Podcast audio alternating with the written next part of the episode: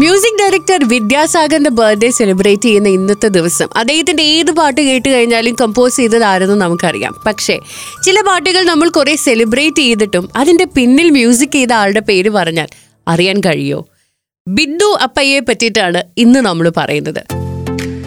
Disco രംഗത്തെ അതികായനായിരുന്നു ബിദ്ദു. പക്ഷെ ഈ പേര് കേട്ടവർ വളരെ കുറവുമായിരിക്കും. കൂർഗിൽ ജനിച്ച ബിദ്ദു ബാംഗ്ലൂർ നഗരത്തിലാണ് തന്റെ സംഗീത ജീവിതം ആരംഭിക്കുന്നത്. കുട്ടിക്കാലം മുതൽക്കേ പാശ്ചാത്യ സംഗീതത്തോട് അടങ്ങാത്ത അഭിനിവേശം പ്രകടിപ്പിച്ചിരുന്ന ബിദ്ദുവിന് റേഡിയോ സിലോൺ വഴി കേട്ട പാശ്ചാത്യ സംഗീതങ്ങളോട് വലിയ അടുപ്പമായിരുന്നു.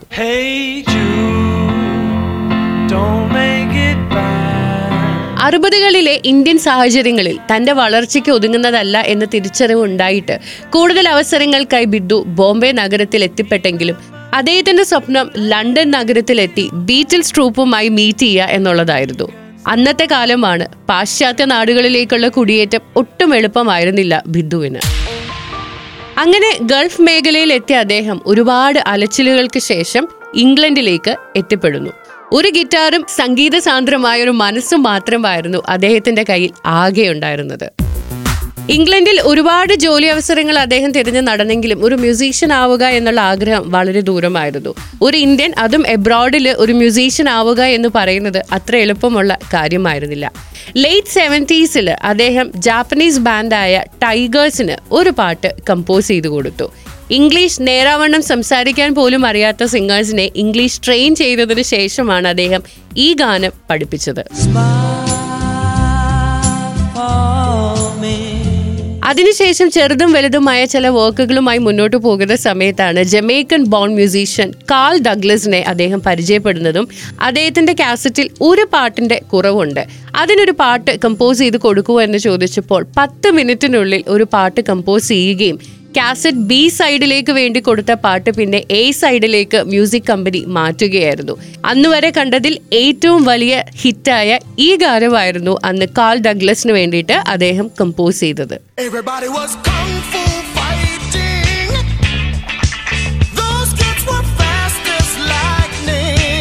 ഈ ഒരൊറ്റ പാട്ടിന് ശേഷം ആളുകൾ അദ്ദേഹത്തെ കൂടുതൽ റെക്കഗ്നൈസ് ചെയ്യാനും അദ്ദേഹത്തിന്റെ ഗാനങ്ങൾ കടൽ കടന്ന് സഞ്ചരിക്കുകയും ചെയ്തു. ഡിസ്കോയും ഫങ്ക് സോങ്സും ഇംഗ്ലണ്ടിൽ പോപ്പുലറായ ബിദ്ദു എന്ന ഇന്ത്യൻ മ്യൂസീഷ്യൻ എങ്ങനെയാണ്, ഞാൻ നേരത്തെ പറഞ്ഞതുപോലെ, ഇന്ത്യൻ മ്യൂസിക് ഫീൽഡിൽ വലിയൊരു തരംഗം സൃഷ്ടിച്ചേ എന്ന് ചോദിച്ചാൽ ഈ സമയത്താണ് ആക്ടർ ഡയറക്ടർ ഫിറോസ് ഖാൻ കുർബാനി എന്ന ചിത്രം നിർമ്മിക്കുന്നത്. ഈ സിനിമയ്ക്ക് ഒരു ക്ലബ് സോങ്ങിന്റെ ആവശ്യമുണ്ടായിരുന്നു. യൂഷ്വലി ഇങ്ങനത്തെ ഗാനങ്ങൾ വരുന്ന സമയത്ത് ഫിറോസ് ഖാൻ കല്യാൺജി ആനന്ദ്ജിനെയോ ആർ ഡി ബോമനെയോ ഒക്കെയാണ് ഏൽപ്പിക്കാറ്. പക്ഷെ ഈ ഒരു പാട്ടിന് വേണ്ടി മാത്രം അദ്ദേഹത്തിന് പുതിയൊരു സ്റ്റൈൽ ട്രൈ ചെയ്ത് നോക്കണമായിരുന്നു. അങ്ങനെ ലണ്ടനിലുള്ള ബിദ്ദുവിനെ ഫിറോസ് കോണ്ടാക്ട് ചെയ്യുകയാണ്. ഗ്ലോബൽ ഐക്കണായി മാറിയ ബിദ്ദുവിന് ഇന്ത്യൻ സിനിമകളിൽ കമ്പോസ് ചെയ്യാൻ വലിയ താല്പര്യമുണ്ടായിരുന്നില്ല. അവസാനം ഒരുപാട് സംസാരത്തിന് ശേഷം നാട്ടിലുള്ള തൻ്റെ അമ്മയ്ക്ക് വേണ്ടി അങ്ങനെ ഇന്ത്യൻ സിനിമയിലേക്ക് ഒരു ഗാനം കമ്പോസ് ചെയ്യാൻ അദ്ദേഹം തീരുമാനിക്കുന്നു. അങ്ങനെയാണ് 1980 ഫിറോസ് ഖാൻ സംവിധാനം ചെയ്ത കുർബാനി എന്ന സിനിമയിൽ ഏറ്റവും വലിയ ഹിറ്റായി മാറിയ ഈ ഗാനം ബിദ്ദു കമ്പോസ് ചെയ്യുന്നത്.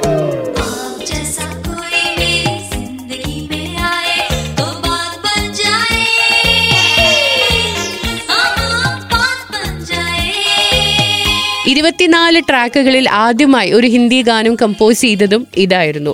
15 വയസ്സുള്ള നാസിയ ഹസൻ എന്ന ഗായികയുടെ തുടക്കവും ഈ ഗാനത്തിലൂടെയാണ്.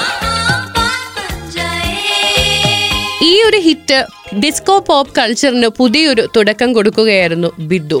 സിനിമാ ഗാനങ്ങൾ കമ്പോസ് ചെയ്യാൻ ബിദ്ദുവിന് അധികം താല്പര്യമില്ലാത്തത് കൊണ്ട് തന്നെ പോപ്പ് കൾച്ചറുകളുടെ തുടക്കമായിരുന്നു അവിടെ. നാസിയ ഹസനെയും സഹോദരൻ സൊഹൈബുമായി ഒന്നിച്ച് ഒരുപാട് ഡിസ്കോ പോപ്പ് സോങ്ങുകൾ ബിദ്ദു കമ്പോസ് ചെയ്തു.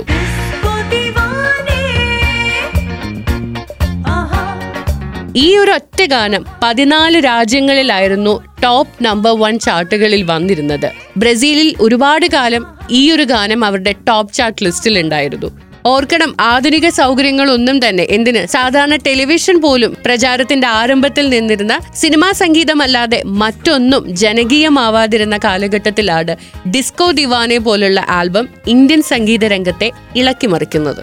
ഏറ്റവും അധികം വിറ്റഴിക്കപ്പെട്ട ഏഷ്യൻ പോപ്പ് ആൽബം എന്ന് ഡിസ്കോ ദിവാനയുടെ റെക്കോർഡ് ഇതുവരെ ആരും തകർത്തിട്ടില്ല. വീണ്ടും നാസിയ സൊഹൈബ് ബിദ്ദു കോമ്പിനേഷൻ ഒരുപാട് ഹിറ്റുകൾ തീർക്കുന്നു.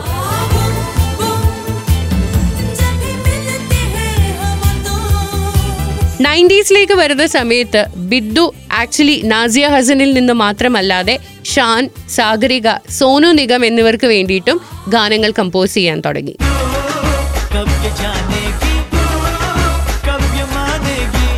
പക്ഷേ അദ്ദേഹം വീണ്ടും ഒരു വലിയ ബ്രേക്ക് സൃഷ്ടിച്ചത് മിഡ് 90s അലീഷ ചിന്നോയുടെ ശബ്ദത്തിൽ വന്ന ഈ ഗാനത്തിലൂടെയാണ്.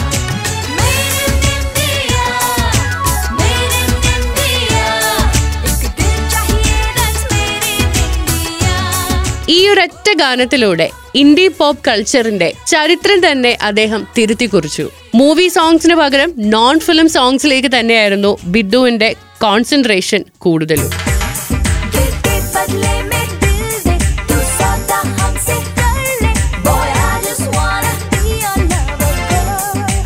എന്നാൽ കാലങ്ങൾക്കിപ്പുറം സിനിമാ സംഗീതത്തെയാണ് ഏറ്റവും കൂടുതൽ ആളുകൾ സ്വീകരിക്കുന്നത് എന്ന് മനസ്സിലാക്കിയ അദ്ദേഹം തന്റെ സ്വന്തം സംഗീത ശൈലിയുമായി തിരികെ ഇംഗ്ലണ്ടിലേക്ക് യാത്രയായി.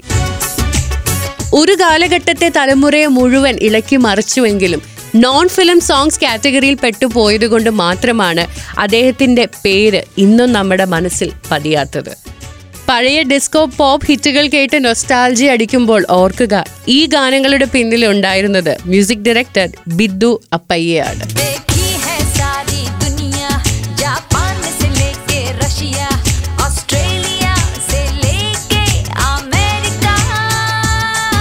സിനിമാ ലോകത്ത് അറിയപ്പെടാതെ പോയ ഇതുപോലുള്ള പ്രതിഭകളെ കുറിച്ച് കേൾക്കാം മാഗ്നി മാഷപ്പിലൂടെ. കൂടെ ഉണ്ടാകും ബോബി.